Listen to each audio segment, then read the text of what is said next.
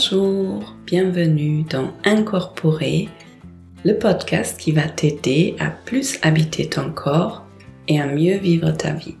Je m'appelle Olivia Chival, je suis psychiatre et formée en thérapie sensorimotrice. C'est une thérapie psychocorporelle. Et euh, bienvenue dans cet épisode. J'ai lancé ce podcast pour t'aider à construire ta sécurité intérieure. Et pour ça, j'ai envie aussi de partager mes propres outils, ces choses que j'ai trouvées sur les dernières années, les dernières dizaines d'années peut-être. J'ai envie de partager ce qui m'aide moi à me sentir mieux, plus sécure à l'intérieur. Et là, je reviens de quelques jours de hike ou de trek ou de randonnée dans les Alpes, dans les Pyrénées. En fait, mon compagnon, il est guide de haute montagne, Pierre, si vous ne le connaissez pas encore. Et euh, il aime bien faire des grandes marches. Donc là, il est parti il y a une dizaine de jours de Bagnoul-sur-Mer.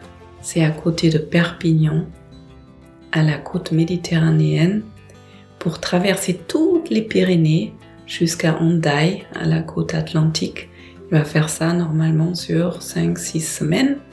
Et je l'ai rejoint pendant quelques jours là pour marcher un peu avec lui et pour me déconnecter, pour faire une pause, comme je vous ai parlé de pause au dernier épisode, et aussi pour me baigner dans la forêt. Là, sur le coup, on a marché dans des super belles forêts, et euh, je sais pas, est-ce que vous connaissez le Shinrin-yoku c'est japonais et c'est le bain dans la forêt. Les Japonais, ont commencé à faire des études là-dessus dans les années 80, je pense. Ça fait déjà un petit moment. Ils ont démontré que le bain de la forêt ou la forêt en général est vraiment, vraiment super pour la santé. Et j'ai envie de vous partager les bienfaits des promenades dans la forêt. Et en même temps, j'ai envie de t'inspirer à sortir de ta zone de confort, à essayer des petits ou des grands, mais rien que des petites aventures qui sont devant notre porte de la maison. On n'a pas besoin d'aller très loin pour se sentir vivant, pour faire du bien à notre santé, à notre mental et pour revenir avec une belle énergie toute ressourcée. On va voir ce que ça donne. C'est un nouveau format du coup où je vous amène en voyage. En tout cas, j'espère vous allez vous sentir inspiré. Et c'est parti pour l'épisode.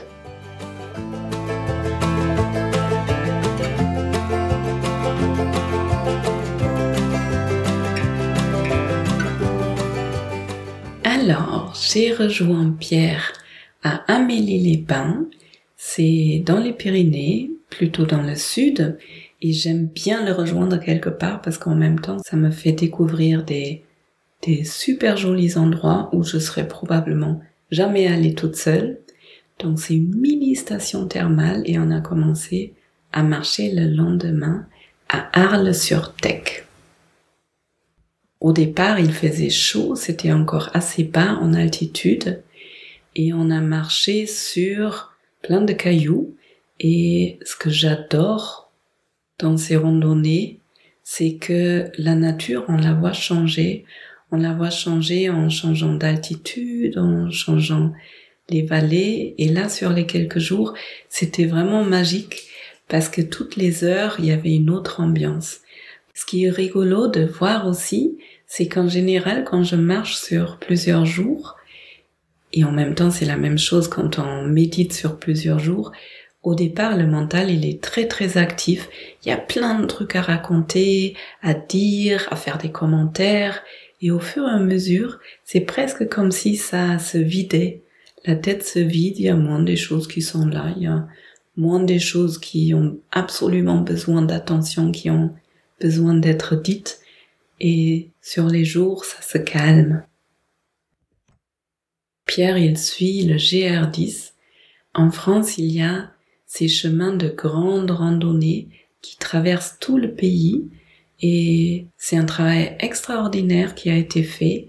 C'est des chemins qui ont été aménagés pour qu'on puisse marcher tranquillement. Bon, plus ou moins tranquillement. Cette partie du GR10 par moment, elle était quand même pas très très confortable avec des cailloux qu'il faut éviter, surmonter. Mais dans l'ensemble, c'est un super travail. C'est des chemins qui sont balisés et avec une carte dans la main, on arrive assez facilement à se repérer. Donc le premier jour, on a vu le mont Canigou de loin, loin, loin. Il était très blanc, il avait neigé avant. Et on a marché, on a tchatché. Et ce que j'aime aussi dans ces journées de marche, c'est ce grand sentiment de liberté. En fait, on peut faire ce qu'on a envie de faire. On peut se donner un objectif. Par exemple, on s'était dit, bon, on va aller plus ou moins jusqu'à tel refuge, mais on peut aussi quitter le chemin, découvrir d'autres endroits. On peut se lever hyper tôt pour marcher au lever du soleil, comme on peut faire la grasse mat et décider de marcher peu ou de marcher l'après-midi. Et on peut se laisser son temps pour trouver son propre rythme. Et le truc, c'est que des fois, il nous arrive aussi des choses qui sont pas forcément prévues et on fait avec ce qui est là.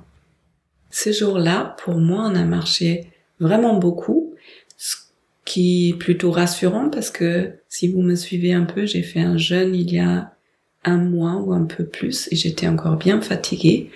Donc là, j'ai vu que, bon, je commence à avoir à peu près ma forme. On a fait 1200 mètres de dénivelé, ce qui est beaucoup pour moi. On a marché 7 heures. Et euh, juste avant d'arriver vers ce refuge-là, jusqu'où on voulait aller, il a commencé à pleuvoir, il y avait de la grêle. D'ailleurs, il y avait de la grêle et de la pluie et des orages tous les après-midi, ce qui est très très chouette sur le principe, surtout parce que là-bas, ils n'avaient pas vu la pluie pendant une année entière. C'était des pluies orageuses, ça pouvait tomber d'un coup et même de la grosse grêle d'un coup. Et puis après, ça s'est arrêté assez vite. Et des fois, ça faisait pluie, soleil, pluie, soleil toujours dans les après-midi, mais c'était c'était tout à fait euh, supportable quand même. On a donc fini par arriver vers ce premier refuge vers où on voulait aller. Il était fin d'après-midi et entre-temps j'avais bien froid. Du coup c'était cool, là-bas il y avait une douche. On a pu prendre une douche chaude et après on a mis notre tente pas loin du refuge. Alors au final je me rends compte que je préfère poser la tente vraiment quelque part perdue dans la nature. Mais bon, ce jour-là, on s'était donné cet objectif-là. Et en fait, en me changeant dans la tente, je me suis rendu compte que j'avais plein, plein, plein de mini-tiques. Du coup, ça aussi, ça fait partie de ces aventures-là. On apprend sur le chemin. Et des fois, il y a des choses qu'on n'a pas trop prévues. J'avais six bébés tiques sur moi, des tiques minuscules. Et euh, j'ai dû mettre une demi-heure pour pouvoir les enlever. Et je croise les doigts que j'ai pas attrapé de maladie, ça je peux pas encore trop le savoir. Et en même temps, ça fait partie aussi cette aventure de marche et de randonnée. Ce qui est super chouette quand on dort sous une tente au milieu d'une forêt, c'est qu'on entend plein, plein, plein d'animaux pendant toute la nuit. Autant il y a les oiseaux, on les entend plus ou moins, dans la nuit, c'est plutôt dans la journée et surtout au lever de soleil qu'on entend plein d'oiseaux. Mais on peut entendre des renards, par exemple. Là, pendant cette nuit, il y avait un renard qui s'est approché de la tente et les renards, ils font des bruits trop rigolos. Ils cuinent et il est resté assez longtemps, il a fait du bruit. J'aurais bien aimé ouvrir la tente pour le regarder, mais je me suis contentée de l'écouter parce que du coup, de toute façon, il part quand il a peur. Et le lendemain, moi, j'avais envie de me réveiller très tôt, premièrement parce que j'adore le matin et j'adore marcher le matin. L'après-midi, je trouve ça plus fatigant de marcher que pendant la matinée. J'avais envie de voir le lever de soleil et aussi j'avais envie d'éviter ces pluies ces orages là qui commençaient toujours entre midi et 15 heures. Et du coup, on s'est levé à 5 heures avant le lever de soleil. Et ce que j'ai trouvé super chouette, c'est que quand je me suis levée à 5 heures, il faisait nuit. C'était assez calme dans la forêt. Et dès que le soleil a commencé à éclaircir le ciel dans un joli bleu sombre et puis un peu plus clair, il y a tous les oiseaux qui se sont réveillés. Ils ont tous commencé à chanter au même moment. C'était très chouette à observer. Donc cette journée de marche, elle était, elle était vraiment belle. On a pris de l'altitude et on est arrivé dans des belles forêts. J'adore marcher dans les forêts. Je pense que c'est l'endroit que j'adore le plus. Et en fait, les Japonais, ils ont commencé à faire des études sur la forêt et notre santé, la santé des êtres humains. Dans les années peut-être 70 ou 80, ils ont développé un concept qui s'appelle Shinrin-yoku. C'est le bain dans la forêt ou le bain dans l'atmosphère de la forêt plutôt. Et ils ont démontré que être dans la forêt a des vraies vertus pour notre santé.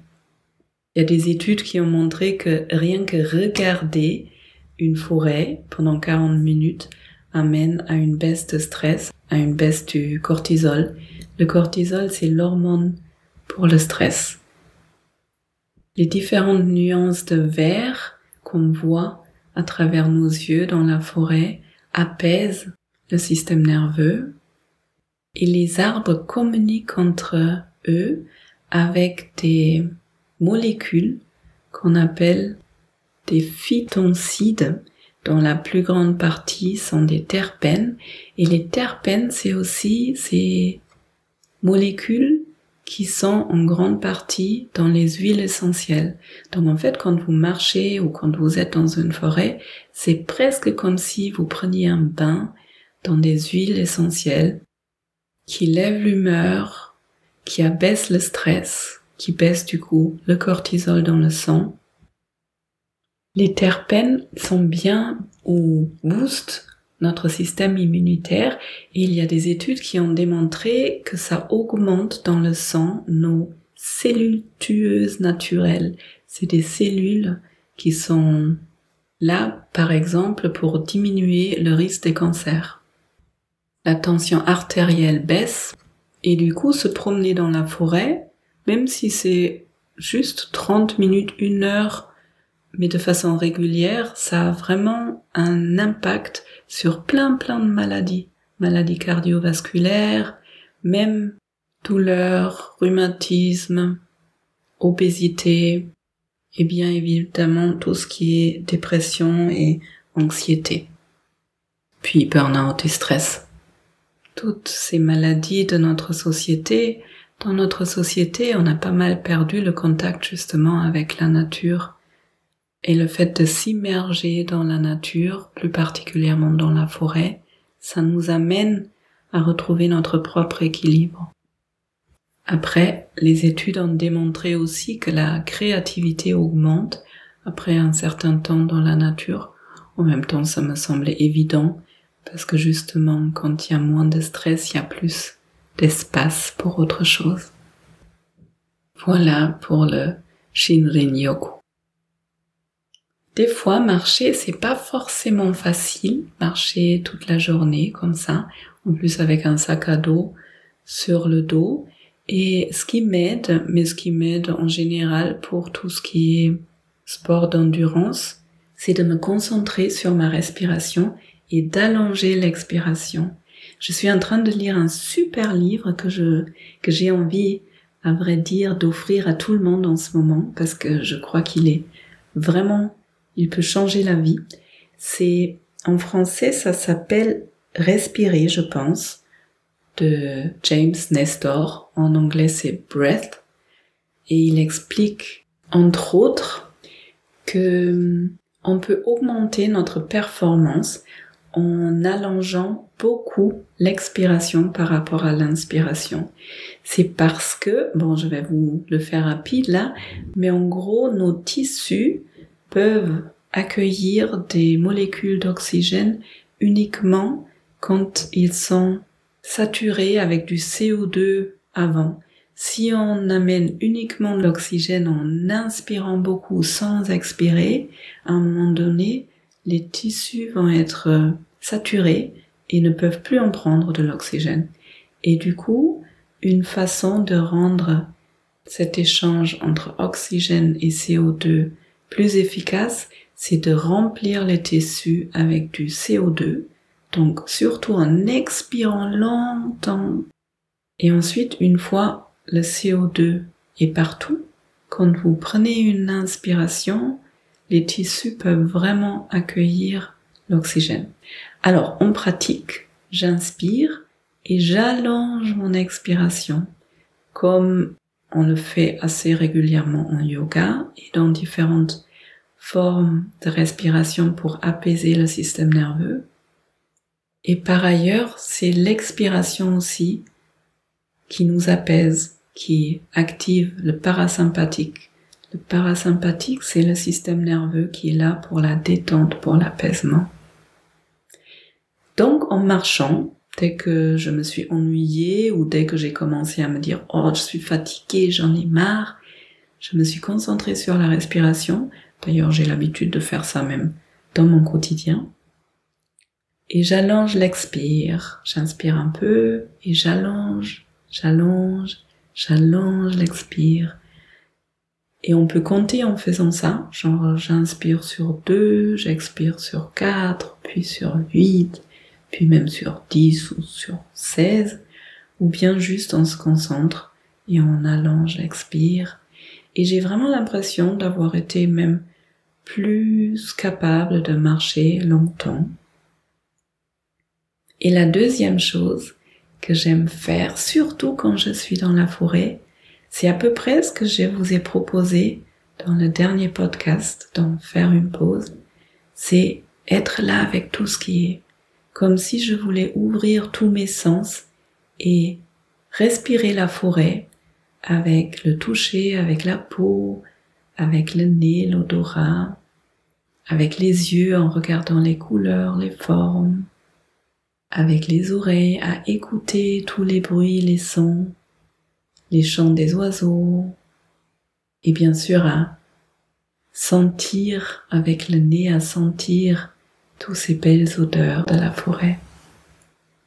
Ça aussi, c'est intéressant à observer parce que quand je suis très stressée, quand j'arrive le premier jour, c'est difficile en général d'ouvrir tous mes sens et d'être présente à la nature comme ça. Et du coup, ce qui peut aider, c'est de se concentrer par exemple cinq minutes juste sur un sens. Pendant un certain temps, je marche et je me concentre uniquement sur les odeurs qui sont là. Et ensuite, je marche pendant un certain temps et je suis juste dans l'écoute de tous les bruits. Le deuxième jour, on est allé jusqu'au refuge juste en dessous du mont Canigou. On aurait, je crois, tous les deux préféré euh, poser la tente quelque part en pleine nature, mais en l'occurrence, là, ce refuge, il était tenu par un ancien collègue à Pierre, et du coup, ça nous a fait plaisir de le rencontrer. C'est lui qui nous a dit, il avait ouvert le refuge la veille, il nous a raconté que pendant une année, ils n'ont pas vu de pluie. Et du coup, ils avaient des arbres qui étaient en train de mourir. Et moi, je me demande même s'il y avait peut-être pas moins d'animaux. Peut-être il y a des animaux qui sont morts parce qu'ils n'avaient plus rien à boire. Parce que je n'ai pas vu un seul écureuil. Pierre, il a réussi à en voir un, mais euh, moi non. J'adore d'ailleurs observer les animaux. Un jour, je crois que c'était le troisième jour, je marchais. Je marchais sur le chemin et d'un coup, hop, j'entends un bruit et il y a un chamois qui a sauté sur le chemin juste à deux mètres devant moi, qui a dû avoir peur en me voyant. Il a fait quelques sauts sur le chemin, il est reparti après dans la forêt. Et euh, ça, c'est ces moments ultra magiques de pouvoir observer ces différents animaux et d'avoir ces chouettes rencontres. J'adore regarder des animaux plus grands comme des chamois Et j'adore aussi prendre du temps et observer tous ces jolis insectes. Il y a des fourmis de les différentes tailles et de toutes les couleurs. Enfin, toutes les couleurs, non. Ils sont plutôt dans le rouge ou dans le noir ou dans le marron. Et après, il y a plein de coléoptères, des grands, des petits. Eux, en revanche, dans plein de couleurs différentes et des fois ça brille. C'est trop, trop joli. C'est comme des œuvres d'art j'ai vu un mini serpent, plutôt une couleuvre, qui a priori n'est pas dangereuse. Et voilà, la nature, plein de surprises. Bon, je me rends compte que ce podcast, il commence à être long. Donc, on a fait deux grandes journées de marche, 1200 mètres de dénivelé le premier jour, 1000 le deuxième. On marche en 7 heures les deux jours, ce qui est franchement plutôt beaucoup pour moi. Et du coup, les autres jours, on a ralenti un peu. Un soir, on a quitté le GR et ça, j'adore des fois. Franchement, des fois, je préfère quitter la grande trace pour aller découvrir d'autres endroits. Et là, on a pris un petit chemin et il y avait plein de jolies cairns. On avait l'impression que les personnes qui étaient passées ont mis beaucoup d'amour à poser ces cairns. Vous savez, les cairns, c'est quand les gens posent un caillou sur l'autre et enfin, ça fait des mini tours de cailloux qui indiquent qu'on est sur le bon chemin. Et en sortant de la forêt, on s'est retrouvé sur une belle plaine avec une magnifique rivière avec de l'eau hyper froide et on a posé la tente là pour une nuit. Et l'après-midi, on avait même de la chance parce que entre les averses de pluie, il y avait du soleil qui est sorti. On a pu prendre des douches ou des bains dans l'eau glacée de la rivière. Le bonheur. Puis on a continué à notre rythme pour redescendre la montagne après avoir contourné tout le mont Canigou. D'ailleurs, en étant là-haut, il faisait froid. Je pense qu'il faisait proche de zéro degré. On était entre des lacs juste en dessous de la neige du mont Canigou. On ne pouvait pas monter dessus.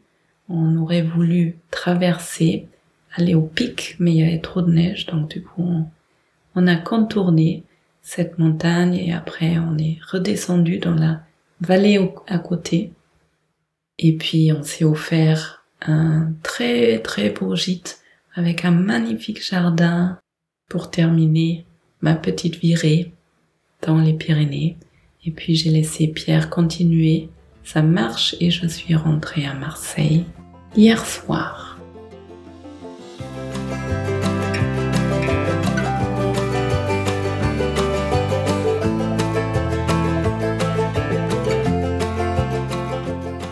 Voilà mon récit de voyage avec un tour dans le Shinrin-yoku pour t'inspirer d'aller entreprendre des aventures, des micro-aventures qui sont devant notre porte.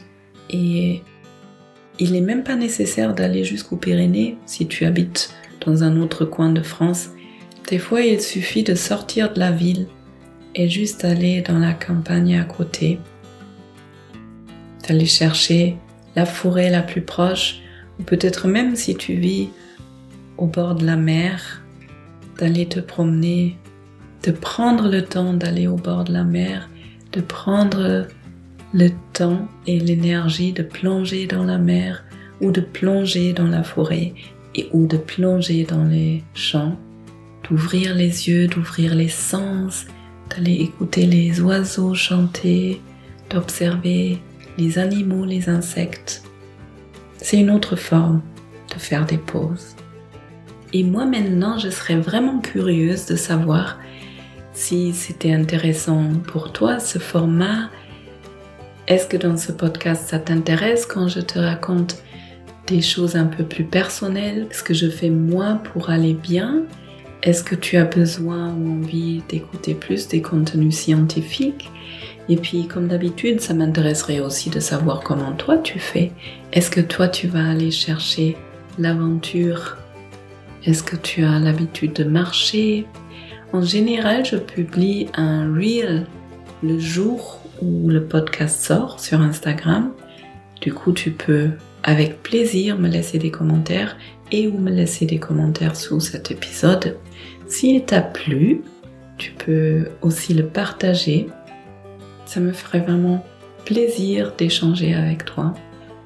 Et maintenant, je te souhaite une belle journée, une belle soirée, des belles grandes et petites aventures. Prends bien soin de toi et à bientôt.